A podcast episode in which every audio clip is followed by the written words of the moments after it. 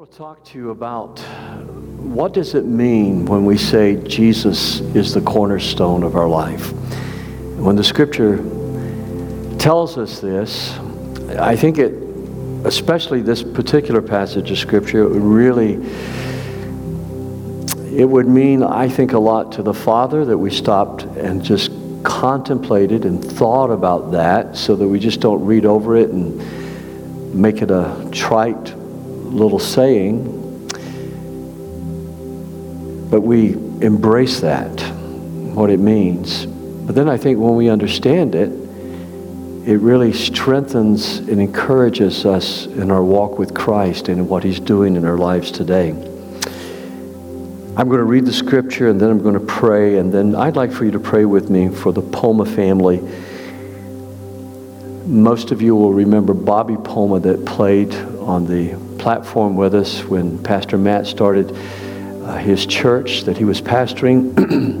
we, you know, we just said whoever felt like they wanted to help and to, to help Pastor Matt. Well, Bobby and them went and, and helped and were very instrumental in that. But Bobby's brother passed away, and I'll be doing his funeral on Friday. And um, so, if you'll just help me pray for the family and just, I came in late tonight because I was just wrapping up with his family and his his mother just gave Bobby's mother just gave her heart to Christ two days ago. She told me, and she's just all tore up and broken up, as you would be, as I would be. But I am just really praying for the grace of God to be manifested in this family. So, and as we pray, let's remember Daryl Lynn and their family as well. Thank you I have to write things down or I forget them. Thank you for the way you, you loved on Marcella Beckman's family here this week. I was talking to Daryl Lynn just before meeting with the family tonight, and she just couldn't say enough about how you, as a congregation, ministered to her family and her friends that we're here. And that means the world to me as your pastor and you do that, you do it as unto the Lord. So let's agree in prayer together tonight. Lord, I know I said I was going to pray after I read the scripture, but sometimes my heart just gets so filled that I have to talk to you. And so even though I'm praying for the congregation and for the Pomas for Darylyn's family tonight, I'm praying, Lord, because I love you.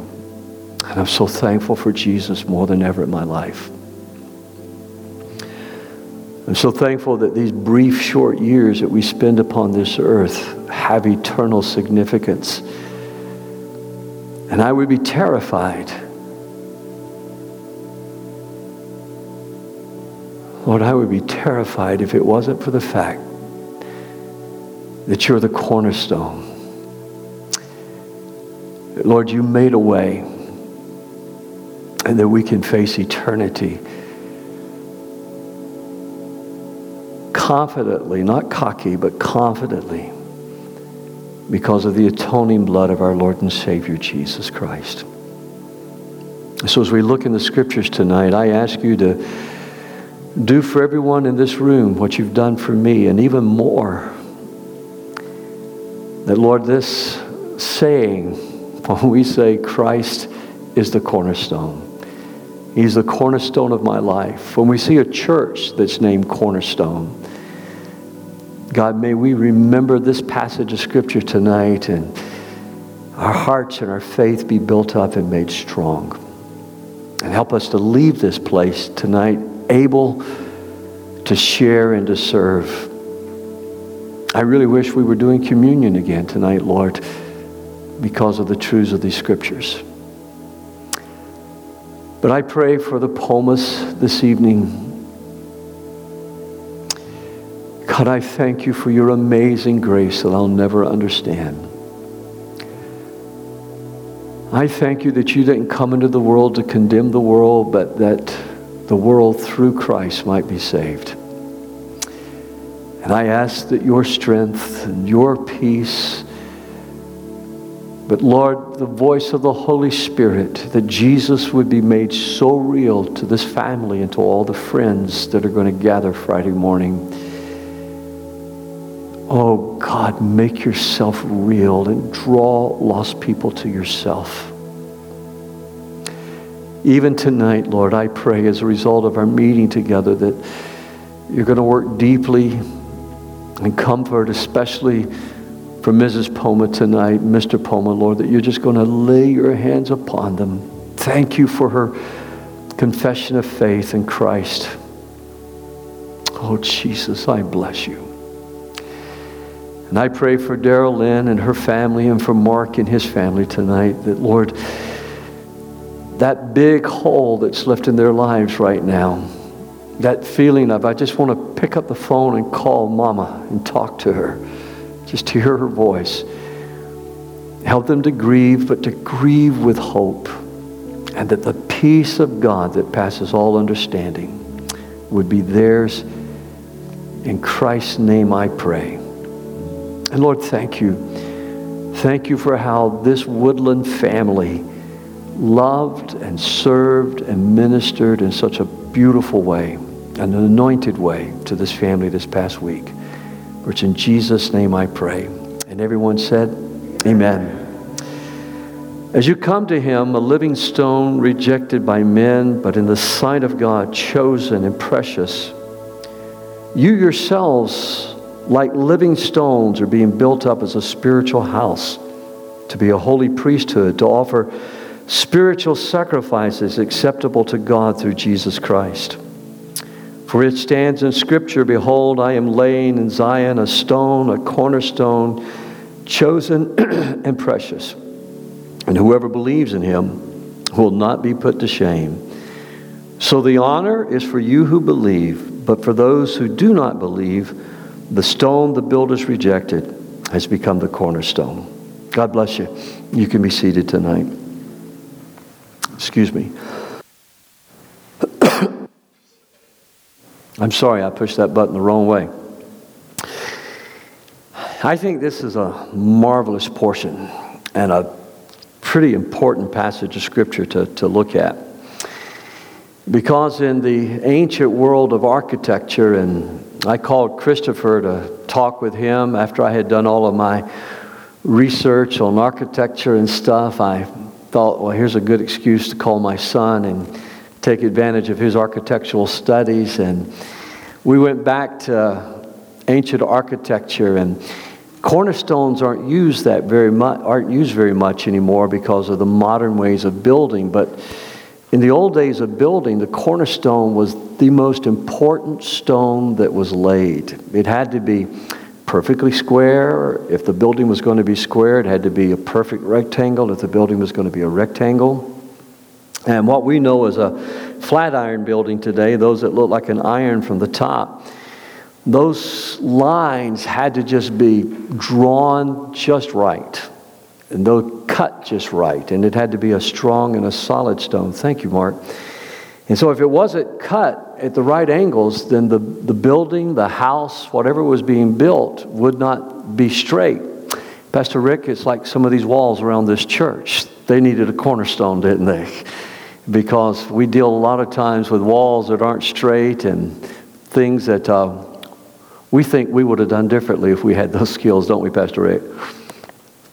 There's a building in my hometown, and it's right, there was a street that was cut years and years ago, and Macon, my hometown, is built and patterned after ancient Babylon. Detroit is built in the shape of a wheel, if I understand correctly. But Macon was built after, modeled after the maps that they had of ancient Babylon, and then later, when Cotton became king, they had to cut a diagonal street down the middle of the city of Macon, down the hill, to, because it was just too much effort for the mules and wagons to pull the bales of cotton and make all those turns getting down to the wharf on the Ocmulgee River. So they cut an angle straight through, and by creating an angle later in years, there was a Flatiron building built in Macon. It's still there. It's a beautiful building, and it you look down on top of it from above, and it looks like an old-fashioned electric iron.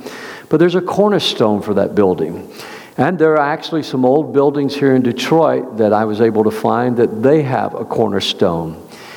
And so when you look at this passage, the cornerstone, one of the things that Chris and I were talking about today is that it had to be an incredibly strong stone because all of the weight of the building, because of the way it was laid, would end up laying on top of that cornerstone. And so, if the stone was cracked, if the stone had any fissures, if the stone was weak, then the building was going to eventually collapse. And Bob, you're really encouraging me by nodding at me because I know if you shake your head, I'm getting it wrong here. But the, the, the, that, that stone was just so important for what it was doing. But I also found this out, and that is that the cornerstone was the most expensive part of the building. Did you know that? And so today, when we see a cornerstone, it's usually just a memorial slab put in with the name of the people who built it and when it was built, and it's not really a cornerstone at all. But in ancient architecture, it was literally by far away the most important part of the stone, the most important part of the building. So as I read this and I look at this tonight, the symbol of the cornerstone means in the scripture that Jesus is my life's foundation. Jesus is my life's foundation. The scripture says that those of us who trust in him, what does it mean to trust in Christ as a cornerstone? Well, it means that any other stones that you were building your life upon before, you have found to be a weak stone. You may have built your life upon fame, you may have built your life reputation upon money or success or education, maybe your family or your children, whatever it was that you were banking on. And I guess because I deal so often with so many folks about death, so many times I hear these stories. If I could go back, I would have done this differently, and I'd have done this differently. But the most common refrain that I hear is Pastor, if I could go back, I would have given my life to Jesus a lot earlier. Because these folks that Peter is writing to, they had turned from idols. We've already looked at that as we went through chapter one. They've turned from idols and they've come to trust in Christ as a living cornerstone. And that's so much more as I was just recently talking with um, an educator, an academic who, who contacted me this past week and wants to have lunch and wants to talk about the teachings of Jesus. And part of that conversation came out in my message Sunday morning, and that is you're not saved by the teachings of Jesus. The ethics of Jesus and the teaching of Jesus is not what saves us. We're saved by the very life and the blood of Jesus Christ. And we read it together Sunday morning that we not only believe that Christ died for our sins at Calvary, but the confession of faith is that he rose again from the dead. He is a living cornerstone tonight. And as I shared with the staff from something else that had happened just recently, that if you do not confess that Christ is risen from the dead, you have no right to call yourself a Christian.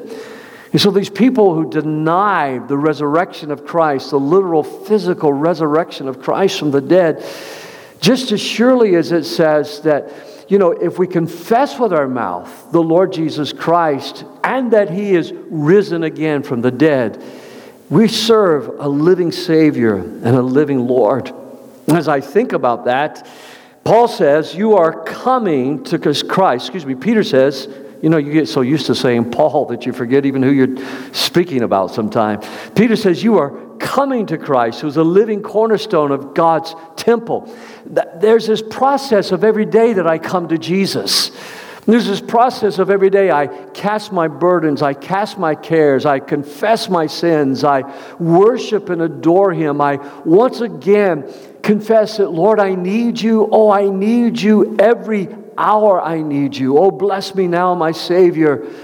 It's this coming each and every single day. And so, having said all of what I've said to you tonight, what I believe the application, and I shouldn't say I believe, what the Bible says the application of this is, is that Christ, then, the cornerstone, sets the direction of my life.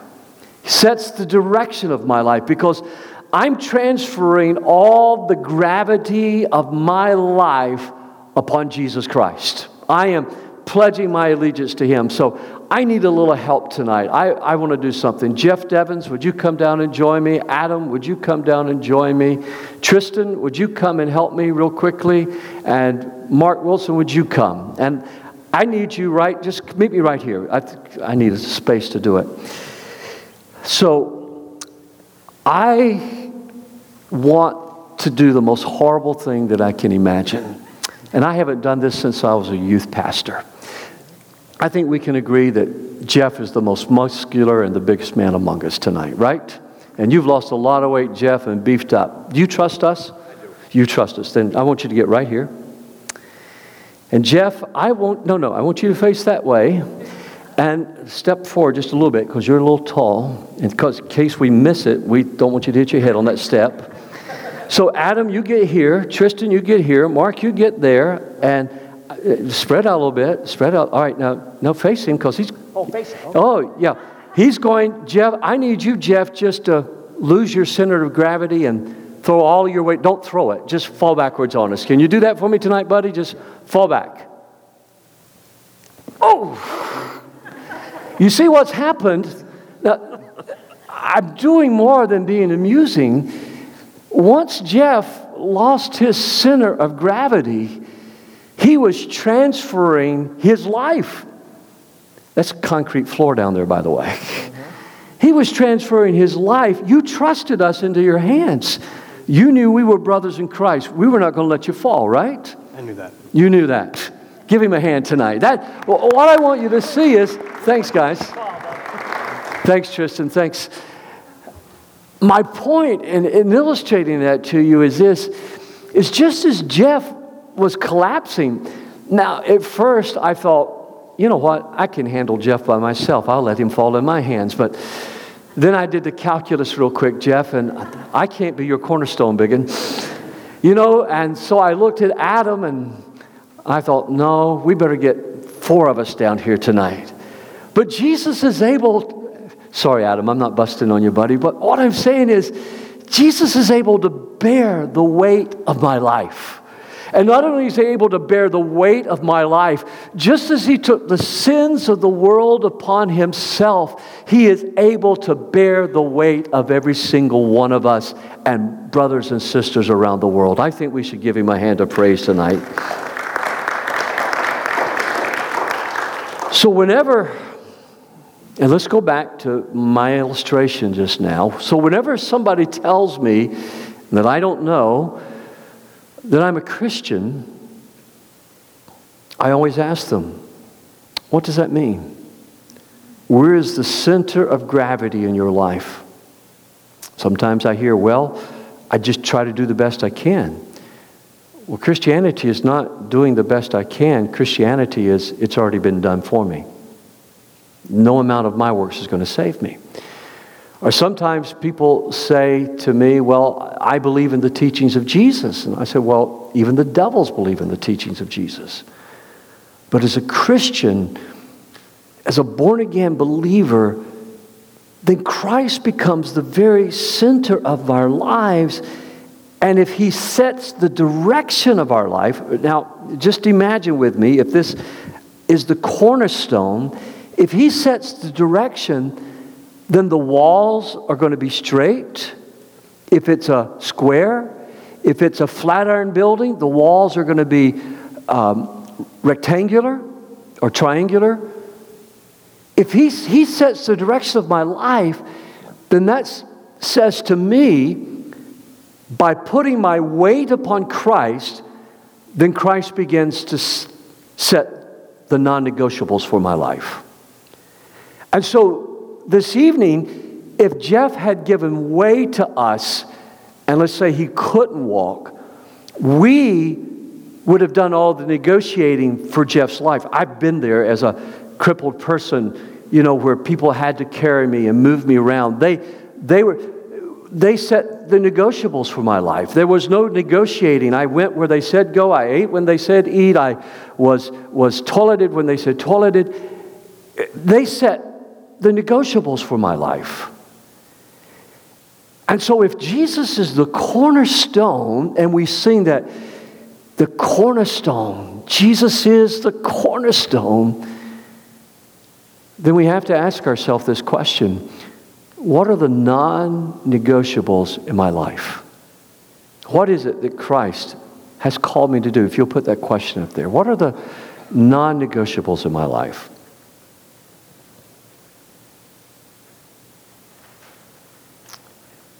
It's why Jesus says in Luke chapter 6, verse 46 So why do you keep calling me Lord, Lord, when you don't do what I say? Now, he's not saying you'll be saved by that. But you see, a Christian will want to do what Christ has called them to do. There's a reason that some people think we're fanatical. There are people in this community that know me now, love me, like me, but they think I'm fanatical. And sometimes I forget where I'm at, and I say to people, you know, they'll ask me, Why are you here? And I say, Because I love Jesus. And sometimes I forget the company I'm in. It's just part of me. It's not habit, it's because it's the truth. And, and then I realize, Oh my goodness, I bet I just sounded like a religious nut job to them.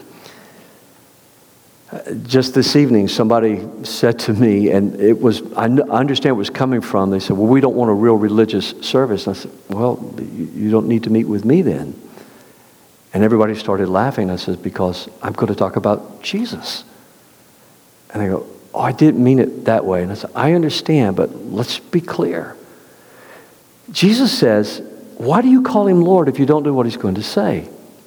I will show you what it's like when someone comes to me and listens to my teaching and then follows it. Now, the teachings of Jesus are meant to free us, they're not meant to, to, to, to bound us up, they're not meant to take away the joy from our life.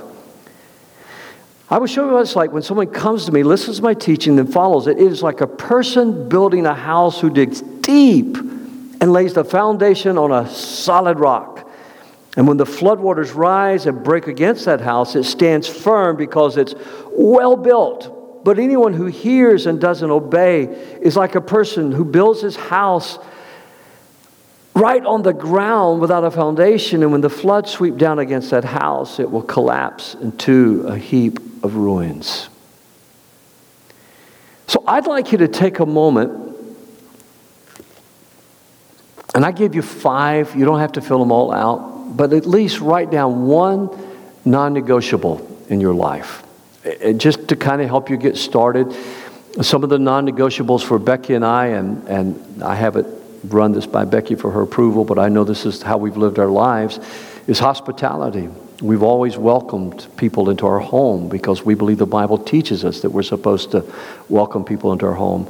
Another non negotiable for us is, is prayer. Another non negotiable for us is forgiveness. Another non negotiable for us is generosity, sacrificial giving. Those are, and I, could, and I don't want to think for just a moment what are some non negotiables in your life based upon your faith in Christ? And I'll just wait about 30 seconds and so you can write.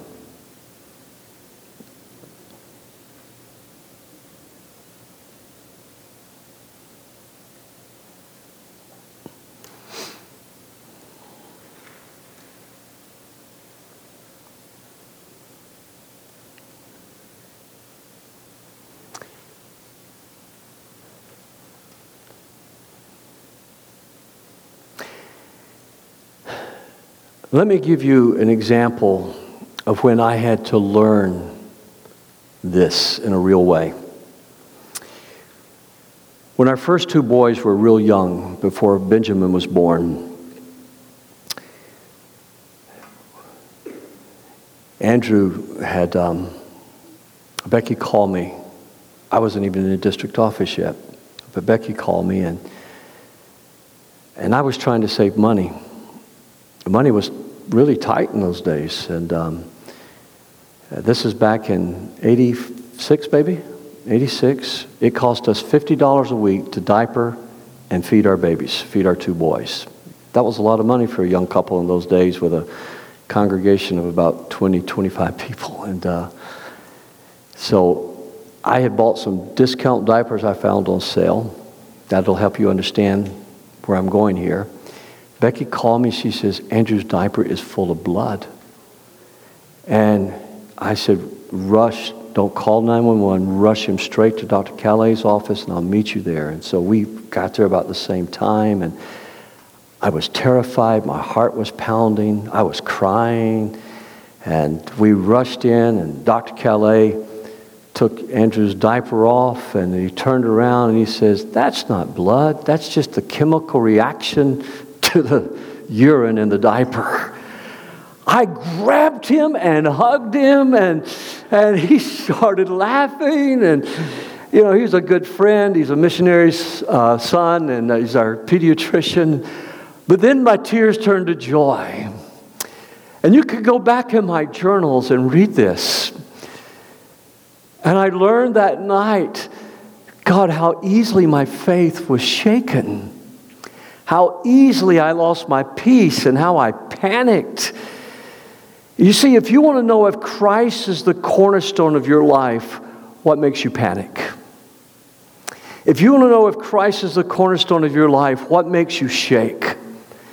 Because when Jesus said these words, build your life upon me and my teachings, do what I say, and remember, the lines will be straight. You set the direction of your life, you will be secure I've never wrestled with that panic again, not even when Andrew was in Iraq. I've never wrestled with that panic again the way I wrestled that day because I had to come to terms the Lord gave us those children and the Lord was going to take care of them. Does that make sense? So I think this is an illustration. When you have those non negotiables, I trust my family to the Lord. The second thing I'd like you to see tonight is is if Jesus Christ is the cornerstone of my life, that means I've been born again, I'm beloved, and I belong to the Lord Jesus Christ. And if you'll notice, I capitalized the Lord there because I want you to understand that Jesus is God. God came down in Christ. And just as God will never let your dreams and hopes be shattered when your life rests upon Him as the cornerstone, you need to understand why. It's not just for the glory of God, although I think that's the overwhelming aspect of it. I think God calls us to glorify Him in everything. I think God delights in His own glory. Not that He's a braggart. That, I've preached on that before if you've never heard me, and I'm happy to talk to you about that tonight. But the glory of God is the greatest thing in the world. But this glorious God loved us so much that He came and died for our sins. And when we're born again, what we mean when we say Jesus is Lord, He said He's the master, the, He's in charge of everything. There's no questions. So, my son, when he meets a colonel, yes, sir. My son, when he meets a, a major, yes, sir. Meets a general, yes, sir. They say something, he doesn't say, I'll think about it or I'll do it if I want to, because he understands lordship a lot better than some of us understand lordship. In theology, let me, let me just give you a 50 cent phrase.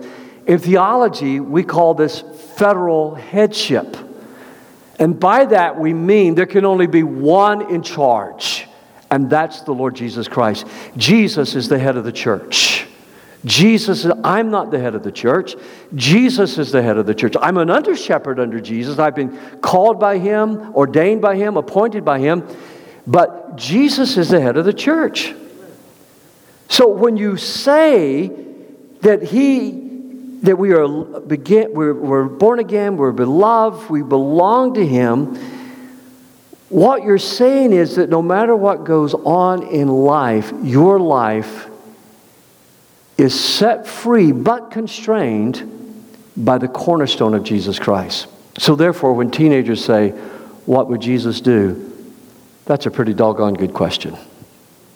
That's a pretty good question. What would Jesus do? So, there are times in my life when I stop and think before I go to bed and before I pray silently, Lord, if I've committed any sins today, if I've been unkind, if I've said something, if I've disobeyed, forgive me. Make my dreams, make my thoughts, my meditations pleasing to you. And I wait, if I can. A lot of times I just fall right asleep. But I wait, and if He brings something to mind, I confess it. But then I'll say, Lord, if this is my last night on earth, then I'm ready to see you. I want to see you. I don't want to leave Becky. I don't want to leave the kids. I don't want to leave you, this church. But this is my last night on earth. And I guarantee you that when you wake up the next morning, that thought is in your mind. If this is my last day on earth, how do I want to live it? And that's what we mean when we say we're born again, we're beloved, but we belong to the Lord Jesus Christ. And why people struggle with that concept I belong to her, she belongs to me. I belong to you. That says I don't entertain other invitations. For me, it would be almost like spiritual adultery. There's a sense of belonging. Do you follow what I'm saying? You belong to one another. We belong to Christ, and He sets the direction. So I think this will help you understand this next passage. You yourselves, like living stones, are being built up as a spiritual house to be a holy priesthood, to offer spiritual sacrifices acceptable to God through Jesus Christ. For it stands in Scripture Behold, I am laying in Zion a stone, a cornerstone. Read it with me. Chosen and precious. One more time. Chosen and precious, and whoever believes in him will not be put to shame. In your outline, circle that phrase, I am laying. I am laying. If you'll notice, I'm using all ESV, so if you've got your little journal Bibles, just circle that. And um, I, I think you're going to really appreciate this more and more.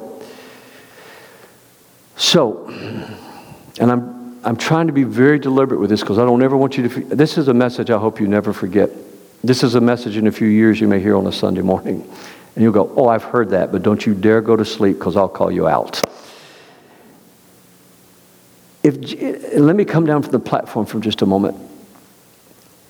Therefore, if Jesus is the truest and the most expensive, most valuable, most precious stone in this spiritual temple being built, our living Lord, then he says, All of us who have been born again, you and Dorinda, you and Jen, you, Tristan, have you given your heart to Jesus? And you and you and you, we're living stones too.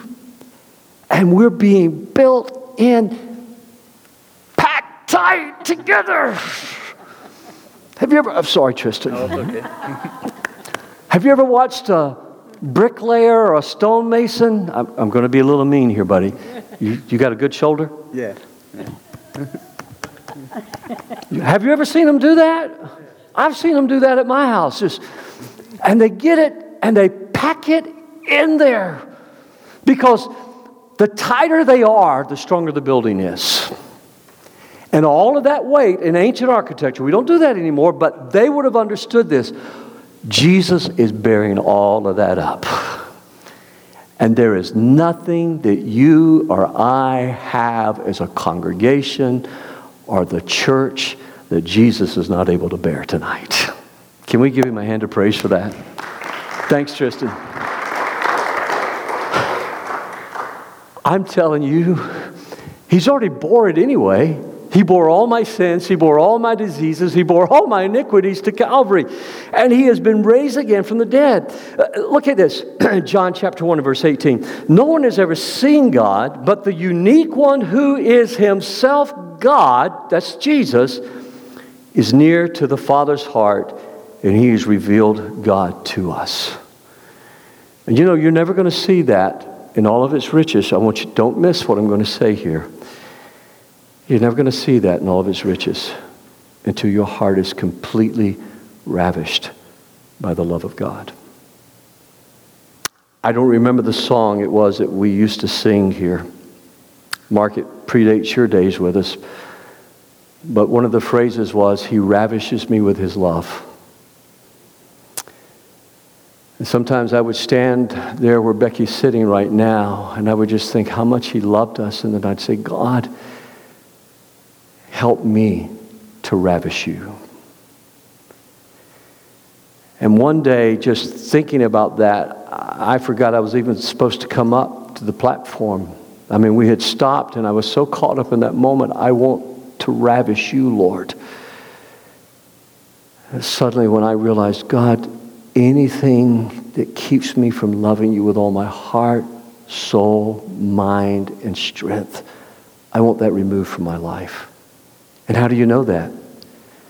Because your life doesn't panic when storms come, and you keep doing what God has called us to do.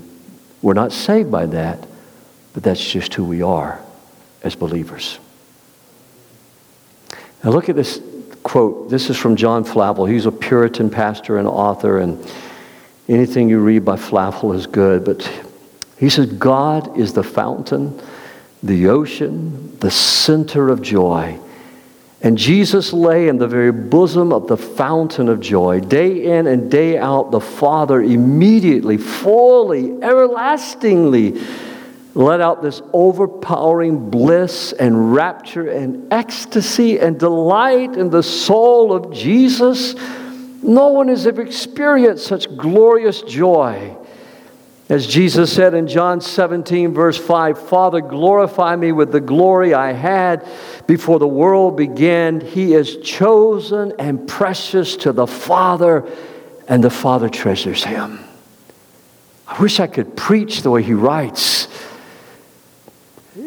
I hope that's in your outline. You, it, it should be in the app later but you got to treasure. Don't ever let anybody tell you the Puritans were killjoys. The Puritans knew and understood some of the richest and deepest teachings about Christ and His church and marriage and love and sexuality you'll find in the writings of the Puritans.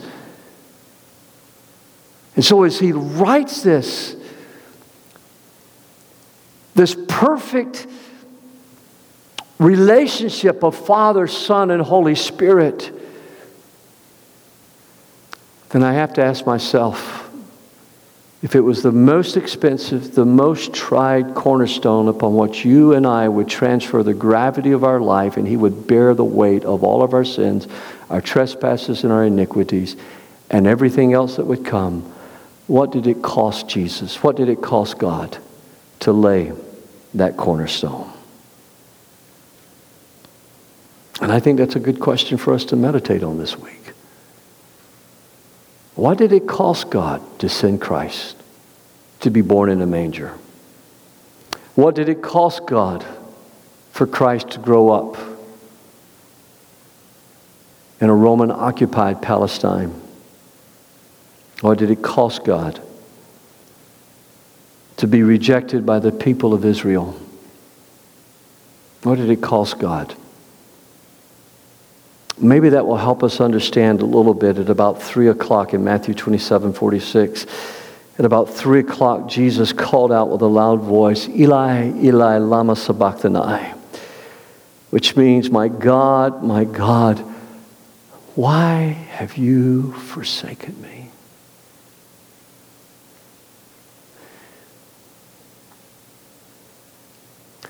Those times when a wife comes to me and says, my husband has left us and the children.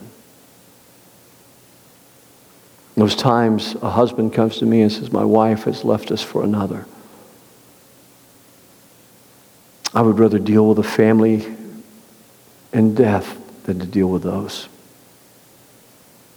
They're the kind that she will tell you, I'll come home and sometimes just have to get up and walk at night. I've never felt that kind of abandonment in my life. So I'm so clumsy at even trying to communicate it. Some of you could probably communicate it much better than me. But God turned his back upon his only begotten Son. That was the cost. And we don't get that. Remember the stories I've told you in Ethiopia?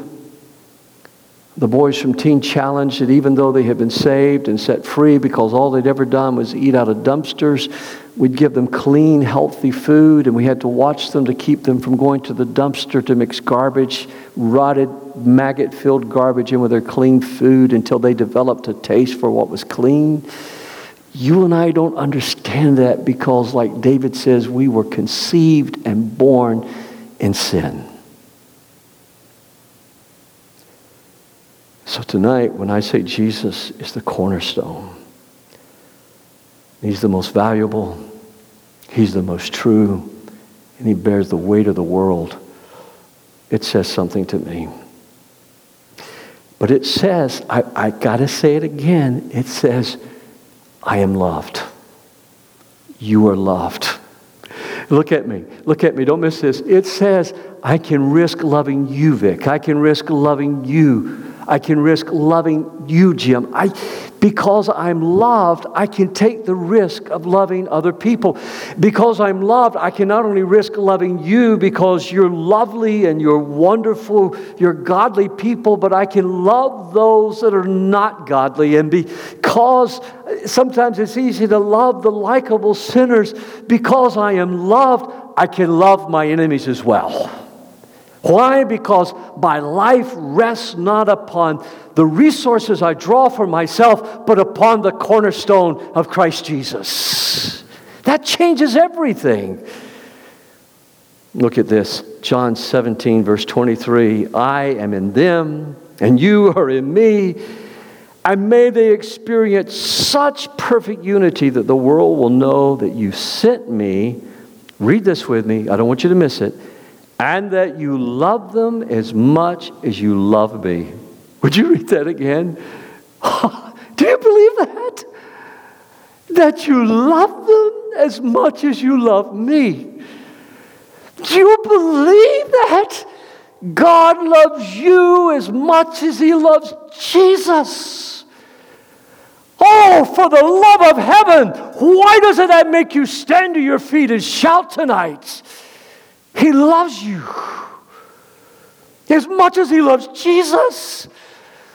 That makes my little boy jump up and down inside, and I have to leave the study and walk in here today and just keep my voice down because I wanted to scream, You love me just like you love Jesus.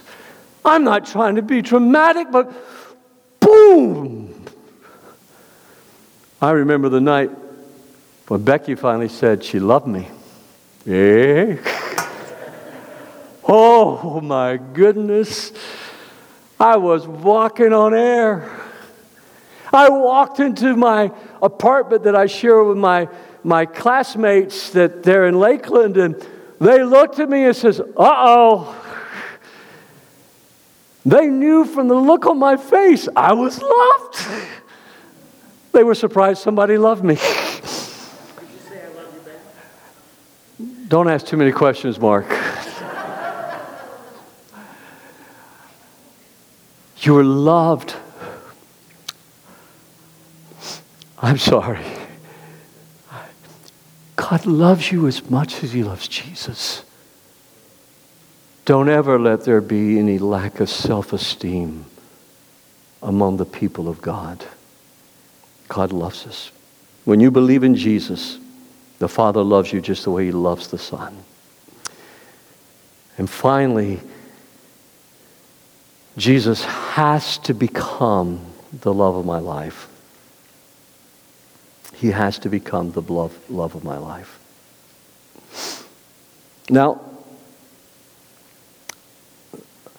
I fiddled around several ways to write this, and finally I just settled on the simplest because we grow in love with Jesus. And to answer your question, no, I didn't. It wasn't that I didn't love her. But those words weren't coming out of my mouth until I was sure.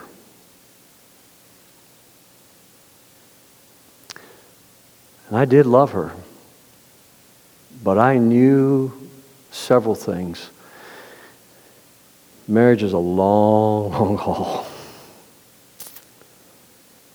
And I knew what God had called me to, and I knew the kind of health that I had. And so it took a while for me to be able to admit to myself and finally to her. But I grew during that whole time. And the longer you serve Jesus, the more you love him. When I look back at my love, remember I told you I measure my life in decades? When I look back 10 years ago, I don't love Jesus anything like I loved him then. I don't love her anything like I loved her then, like I love her now.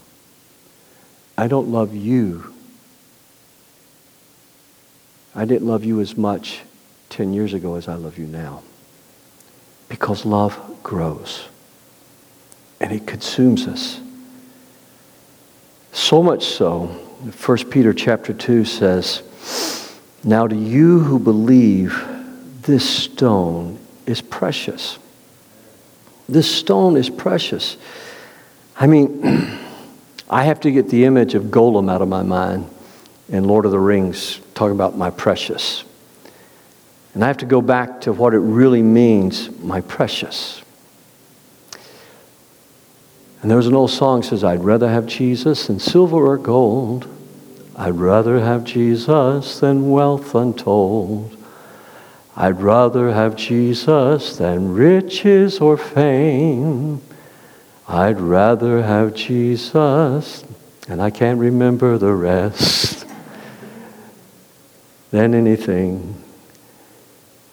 But to meet his hand extended, reaching out to the oppressed. I'd rather have Jesus than anything this world affords to give.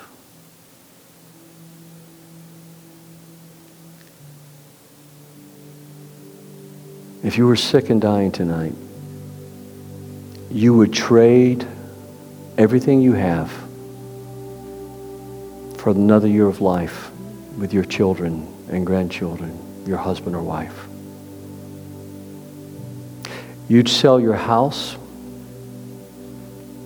If she was ill and dying, everything we have I would give in exchange for her life. That's why we never complained. We look back now and we say, God, how? How do we do $50 a week just for diapers and formula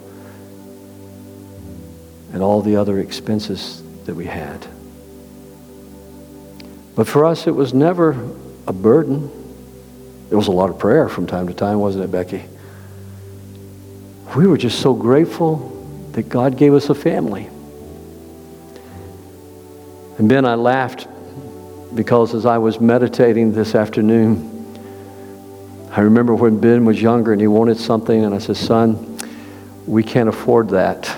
He just looked at me and shook his head and says, Why couldn't a rich family have adopted me? oh, no, don't. He was just a little guy.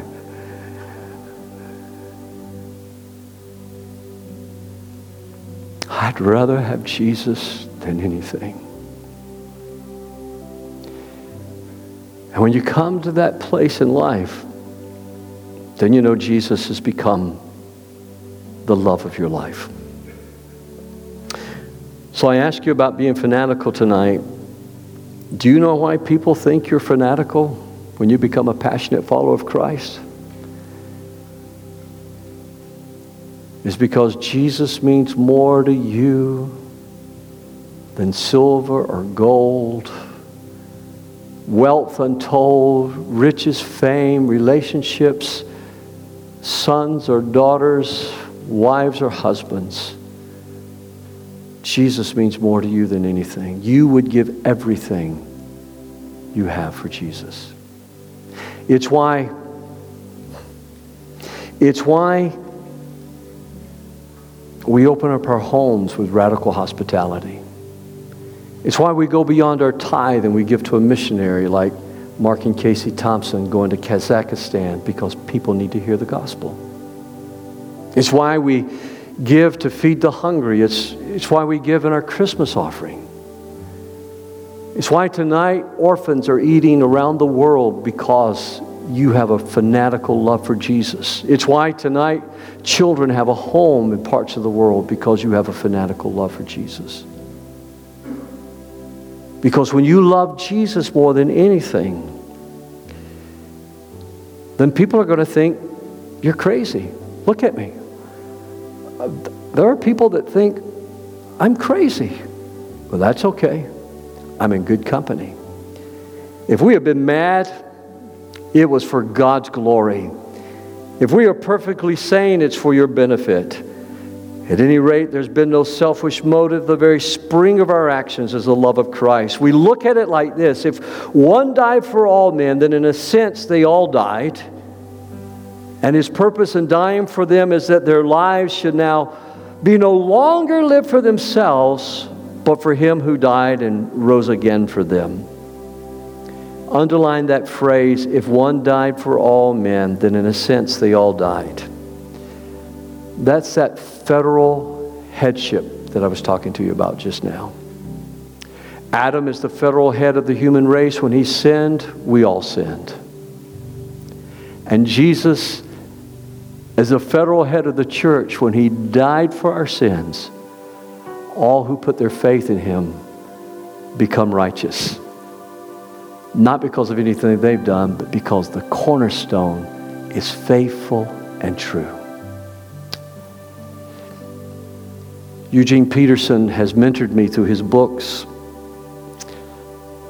But in an interview with his wife that he recorded in one of his books on being a pastor, I have taken a little liberties with it. He asked Jan, his wife, what does being a pastor's wife mean? And when I read this, I was like, this is what being a member of the body of Christ is. Being a member of Woodland Church is a vocation, a way of life. It means participation in an intricate web of hospitality, living at the intersection of human need and God's grace, inhabiting a community where men and women who don't fit are welcomed, where neglected children are noticed, where the stories of Jesus are told, and people who have no stories find they do have stories, stories that are part of the Jesus story. Being a member of Woodland Church places us strategically yet unobtrusively at a heavily trafficked intersection between heaven and earth. What does that mean? We give sacrificially, we share the gospel, we practice hospitality, and we are unafraid or we don't panic because we are totally in love with Jesus Christ. But there's one final warning, and I don't have time to deal with it. Jesus says to those who refuse to trust him, he becomes a stumbling block. If you'll go to the next slide there, for the untrusting is a stone to trip over, a boulder blocking the way. The trip, they trip and fall because they refuse to obey, just as predicted. So, Brit Hume, you were right. When Mr. Hume said on television, on the news one night, I don't know what it is about Jesus, but Jesus divides people. Jesus separates people. And he said, just the name of Jesus, our prayer in the name of Jesus, publicly, makes some people totally furious. Because if you reject him, he becomes not the cornerstone, but a big old boulder that you'll trip over. I hope you've enjoyed this tonight. I hope this helps you understand what cornerstone means. And I am sorry for being so emotional and long winded tonight. Next week, I'll be worse. Let's stand and pray. I love you, Jesus, with all of my heart. And I pray, God, that my emotions have not gotten in the way and that people have heard the word and not seen an emotional display, but God, that they walk out of this place knowing they are beloved, they are born again, and they belong to the Lord Jesus Christ. For it's in your holy name I pray. Amen, amen, and amen. God bless you. I love you a lot.